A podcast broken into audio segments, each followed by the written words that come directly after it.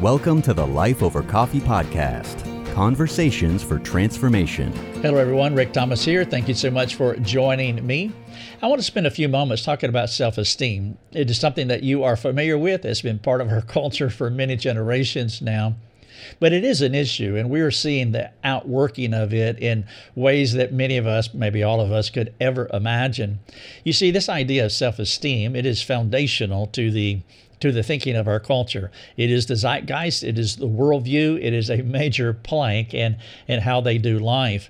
And so thinking about it from a Christocentric worldview or a bibliocentric worldview, I believe is absolutely essential. And so I want to share a few thoughts with you now. And I'm going to begin by talking about my friend Mabel. Now, of course, that's not Mabel's name, but this is the story, and it is true. Mabel walked into the woods one day, and she doused herself with gasoline and set herself on fire. That is a true story, and she died. The newspapers said that she suffered from low self-esteem. They were wrong. Mabel was preoccupied with herself. Mabel could not stop thinking about herself, her problems, those who mocked her, those who put her down, those who alienated themselves from her, and a myriad of other everyday disappointments from family and friends. Mabel's thoughts would not release her from a self-centered preoccupation that led her into the woods. It was the only path she knew that would break the stronghold of soul noise that was consuming her. Mabel had an extremely high view of herself. Now, that sounds harsh on the front end, and I realize that, and I don't mean it that way at all. But it is absolutely essential that we understand what was going on in Mabel's mind and how the culture basically just gaslit her through manipulation by their taunting and mocking and putting down, by creating this ideal in Mabel's mind, someone that she wished to be, someone that she knew herself not to be. You could say that Mabel had this lofty opinion of herself where she hoped that she could ascend to that perch, to that place.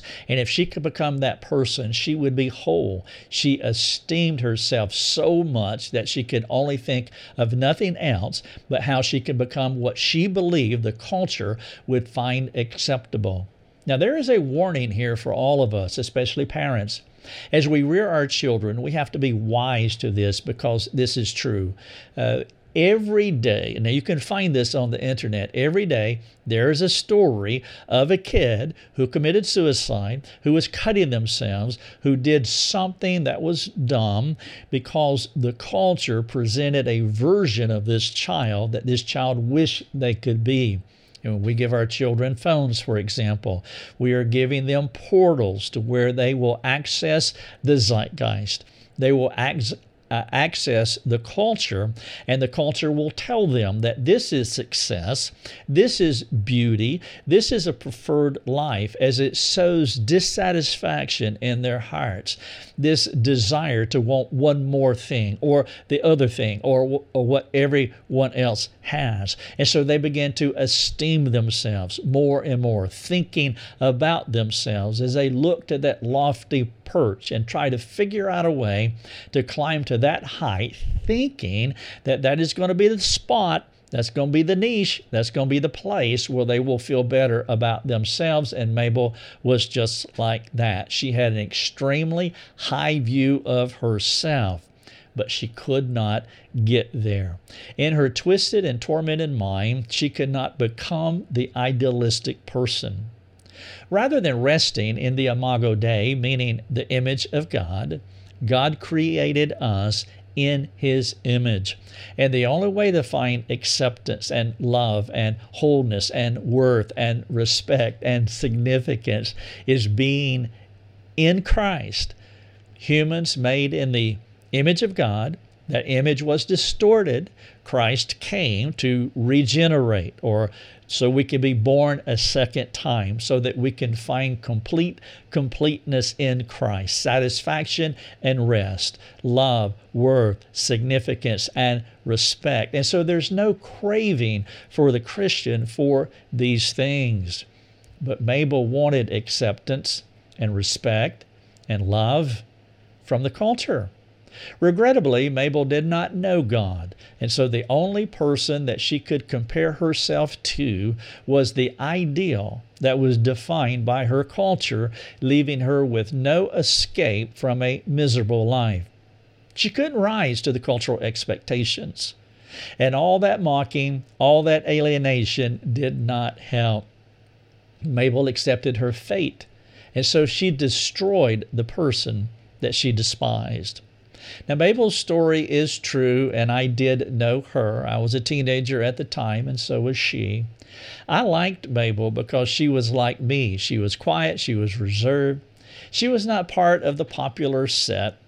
And though she was different from those who were outgoing, Mabel was also the same. You see, Mabel is a snapshot of everyone, all of us, you and me.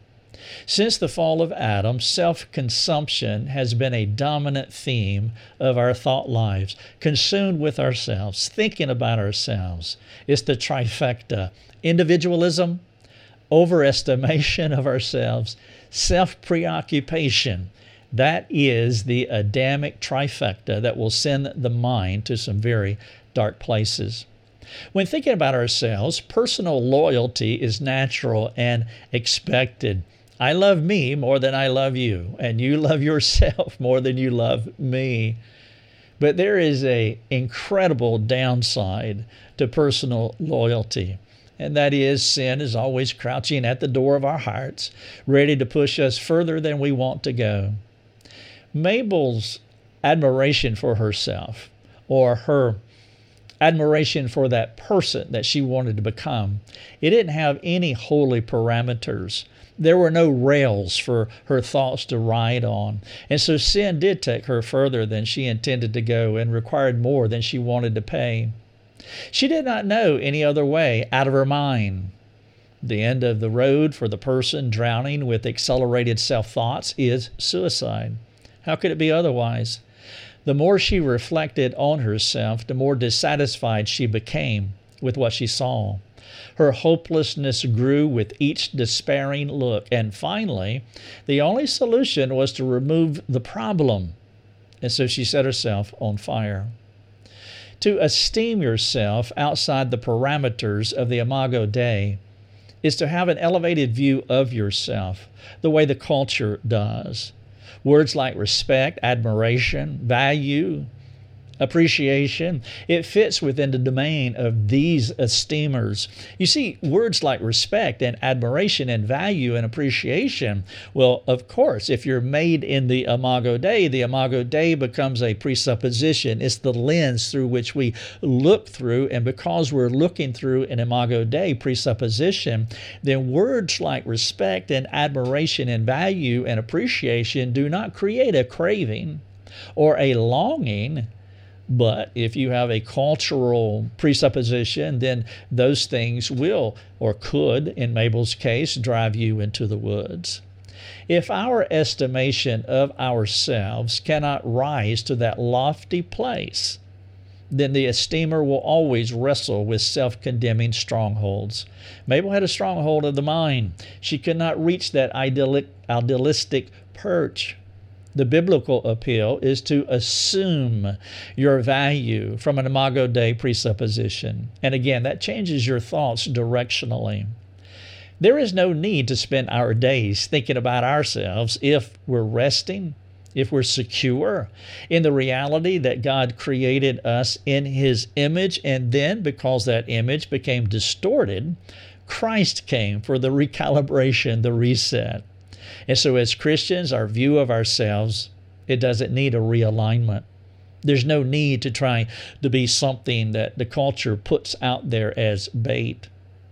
Every Christian knows, every Christian rests in their worth in God. We know that God appreciates us through Christ, through His alien righteousness. We are significant in Christ because of what He did on the cross. We have value through Christ because of what He did. And so to spend your time focusing on yourself, I mean, it's kind of redundant. It's inward. It's misguided. If you are a believer who struggles with worth, The answer is not thinking more about yourself, but thinking more about Christ in you and the Father who created you in His image. We will never find hope in ourselves. If Adam had thought more about God than himself, he would not have attempted to elevate himself into an ideological space that could never satisfy, as he soon learned. You see, Satan was so determined to turn Adam into himself by suggesting that God was a liar. There is a better world than what God offered. It was a sales pitch that deceived Mabel, too.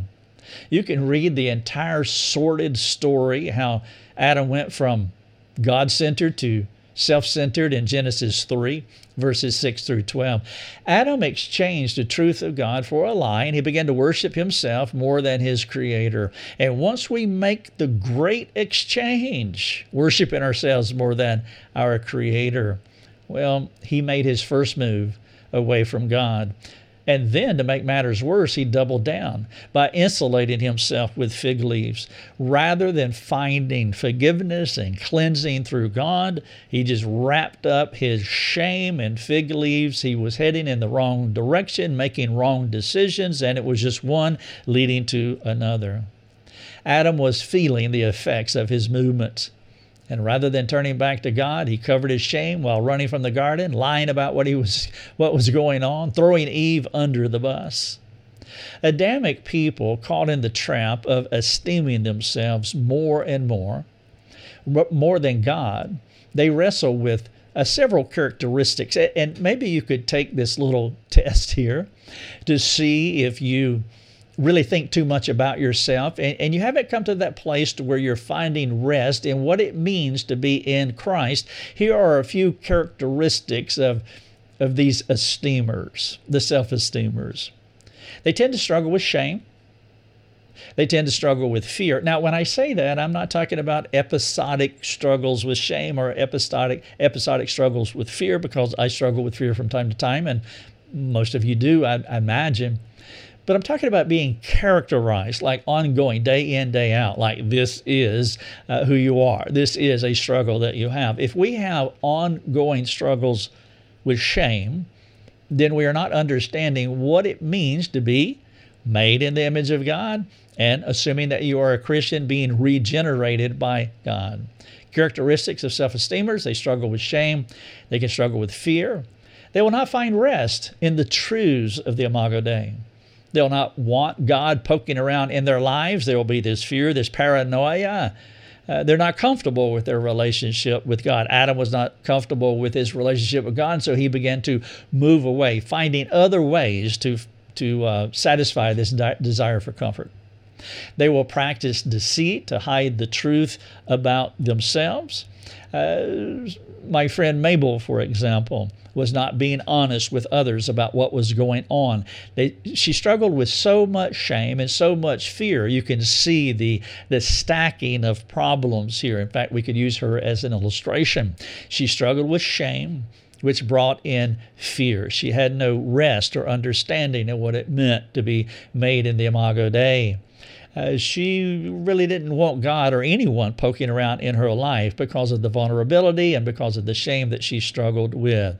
And then she practiced deceit to hide the truth about herself. That's why it was such a shock when she went and set herself on fire in the woods.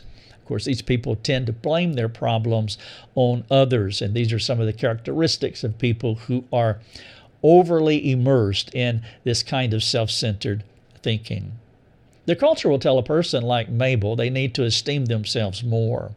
The problem with turning yourself onto yourself to think better about yourself, it's never been the answer. Self-centeredness binds the soul until the weight of our thoughts buries us in a hole of hopelessness. The cure for self-esteem is to think of ourselves less while considering God and others more. You see the directional challenge and the directional change to break the bonds of self-esteem. Thinking less about yourself and thinking more about God and others. If we continue to give our minds to thoughts about ourselves, we'll end up like Adam, with complicated views and distorted relationships. The message of the gospel is always counter to man's wisdom. You hear that language in 1 Corinthians 1:25. For the foolishness of God is wiser than men, and the weakness of God is stronger than men. That's why our culture cannot get their minds around this idea. Of course, the natural man cannot consider or discern the things of God. What I am communicating are spiritual things that are spiritually discerned, that are given to enlighten and quicken minds. What looks like wisdom and strength from the culture's perspective, it's not. And what seems like foolishness and weakness from God's perspective is not. Thinking less of yourselves may seem like foolishness. It may seem like weakness. Thinking more about God may seem like foolishness and weakness. Adam should have let go of what was best for him, according to Satan. What was best to him, according to Satan, was a lie. And he should have grabbed hold to what was best, and it was from God. Jesus said that we could sum up all the Old Testament 600-plus laws in 4 words: love God, love others. As I told our children when they were much younger, that there's only 4 words in life that you really want to master. You want to get these 4 words down, and guess what? One of the words is repeated twice. Love God, love others. Loving God and loving others. It is the best advice that we will ever receive if we want to be whole. The fullest and happiest people that you will ever meet are those who find no greater joy than to give their lives to others. Talking about self-esteem or esteem, in Philippians chapter 2, Paul said, let us esteem others more than ourselves. And you find embedded in that text, Matthew 22:36-40, which is the paragraph that gives us the 2 great commandments of loving God and others more than ourselves. The most miserable and the most angry people that you'll ever meet, they can't stop thinking about themselves as they work to fill this insatiable hole in their souls. One of the dangers is the danger of Susie, and actually this is probably at the heart of why a person will create that perch that they will esteem themselves to. It's this text in 2 Corinthians chapter 10, verse number 12, as we compare ourselves to other people. Let me share the text. Paul said, not that we dare to classify or compare ourselves with some of those who are commending themselves, but when they measure themselves by one another and compare themselves with one another, they are without understanding. And that is the problem. That is a huge problem in social media. Again, we give our children these weapons that create portals to where they can access these social media platforms, and it just creates discontentment. It grows dissatisfaction. And then these kids begin to compare themselves among themselves. And Paul says that they are without understanding. But you'll also find the adults do that as well. As we flip through our magazines, for those who still have magazines, as we scroll endlessly through these social platforms or the internet, as we try to think if we have this or if we had that, if we could strive for this, if we could acquire that, then we will have our best life now. That is a recipe for dissatisfaction, discontentment, to where we will begin to feel guilt and shame, even begin to lie about the life that we have because we want to present ourselves better than we are. Mabel had an ideal of herself that she esteemed more than anything else. That version was a vision of what she wanted to be. Mabel loved this idyllic person as she compared that person to who she was. Those who compare themselves among themselves are not wise. Mabel always came up short, as defined and determined by the culture's view of wholeness. And according to Paul, she was without understanding. According to the culture, she had low self-esteem. In the end, Mabel hated the person that she was.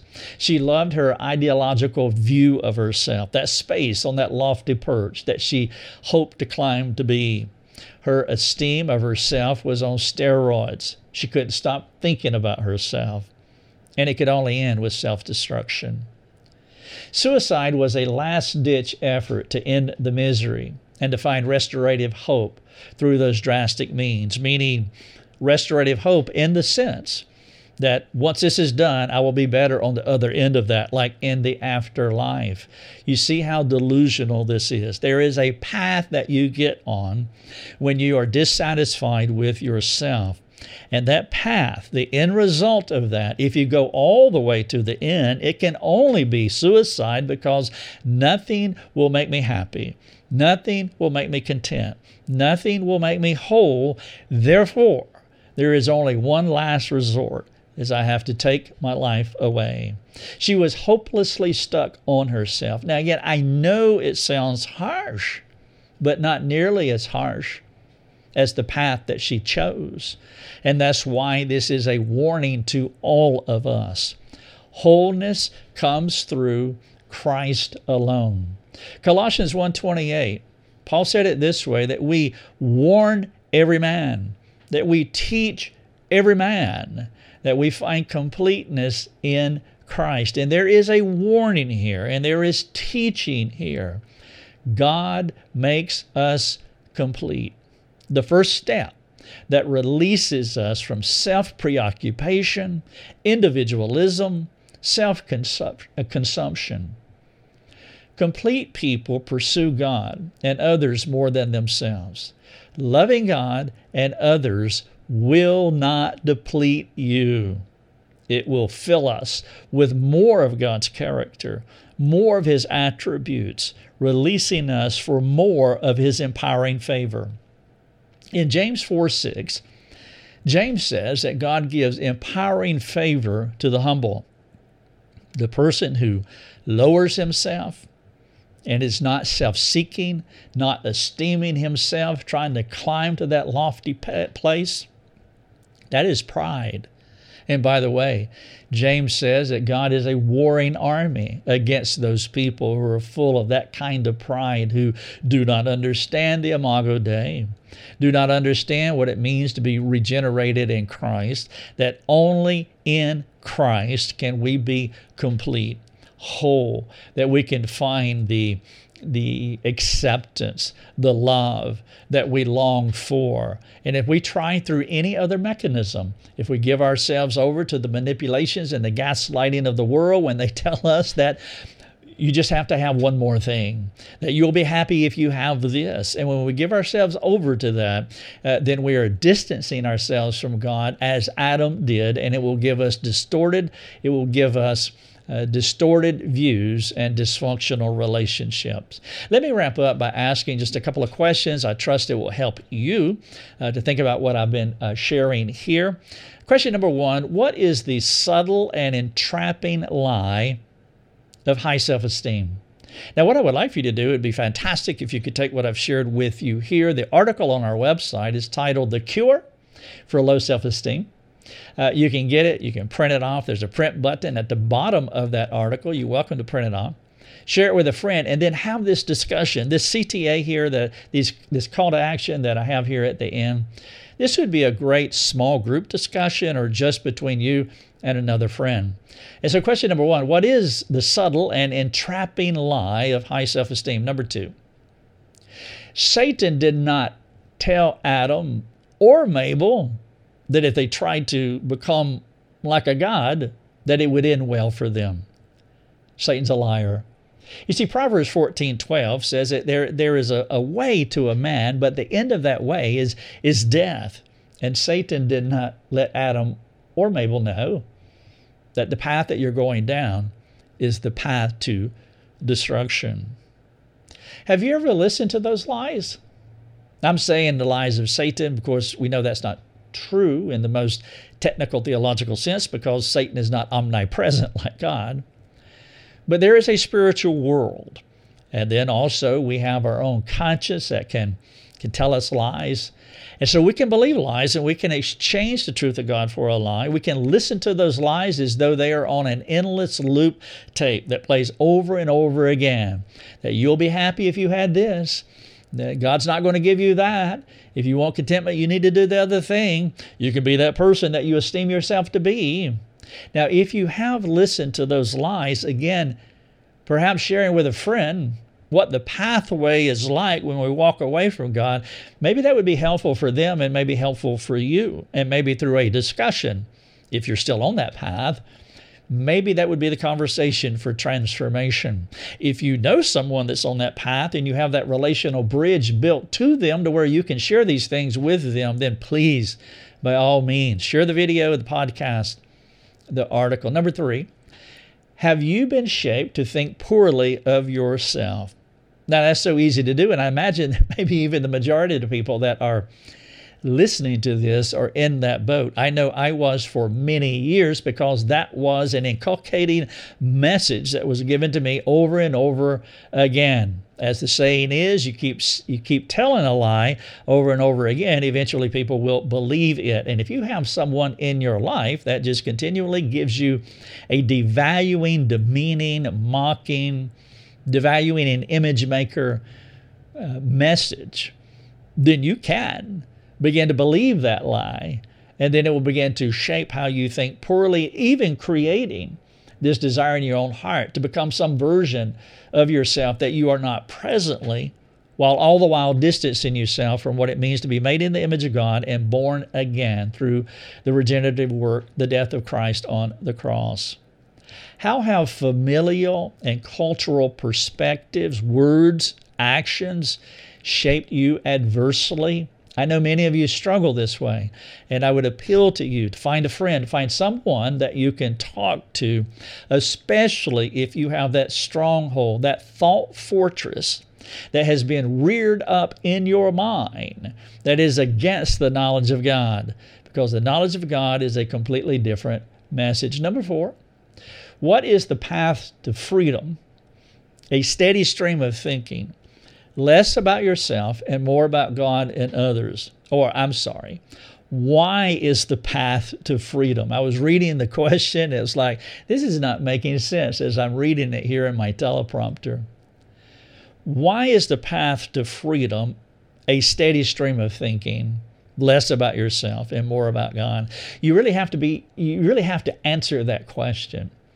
If you want the path to freedom, then it is a steady stream of thinking less about yourself and more about God. And the follow-up question here to number four, will you share how the two great commandments release you from self-consumption?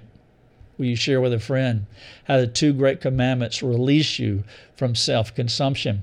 Now, this what I just shared with you is at lifeovercoffee.com, and I want you to be exposed to it. I want you to have it. And so you're looking for the cure for low self-esteem, and you can get everything that I just shared with you. There's also hyperlinks inside of this article. Now, many biblical counselors, disciple makers, small group leaders, church leaders, ministry leaders, they use our content that way. They will share the link with a friend and say, and then it becomes a long-term study for them, not just what I just shared with you, but all the links that are embedded inside of the article.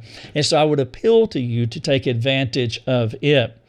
Now, also, I have a book about self-esteem, and you'll find it in our store.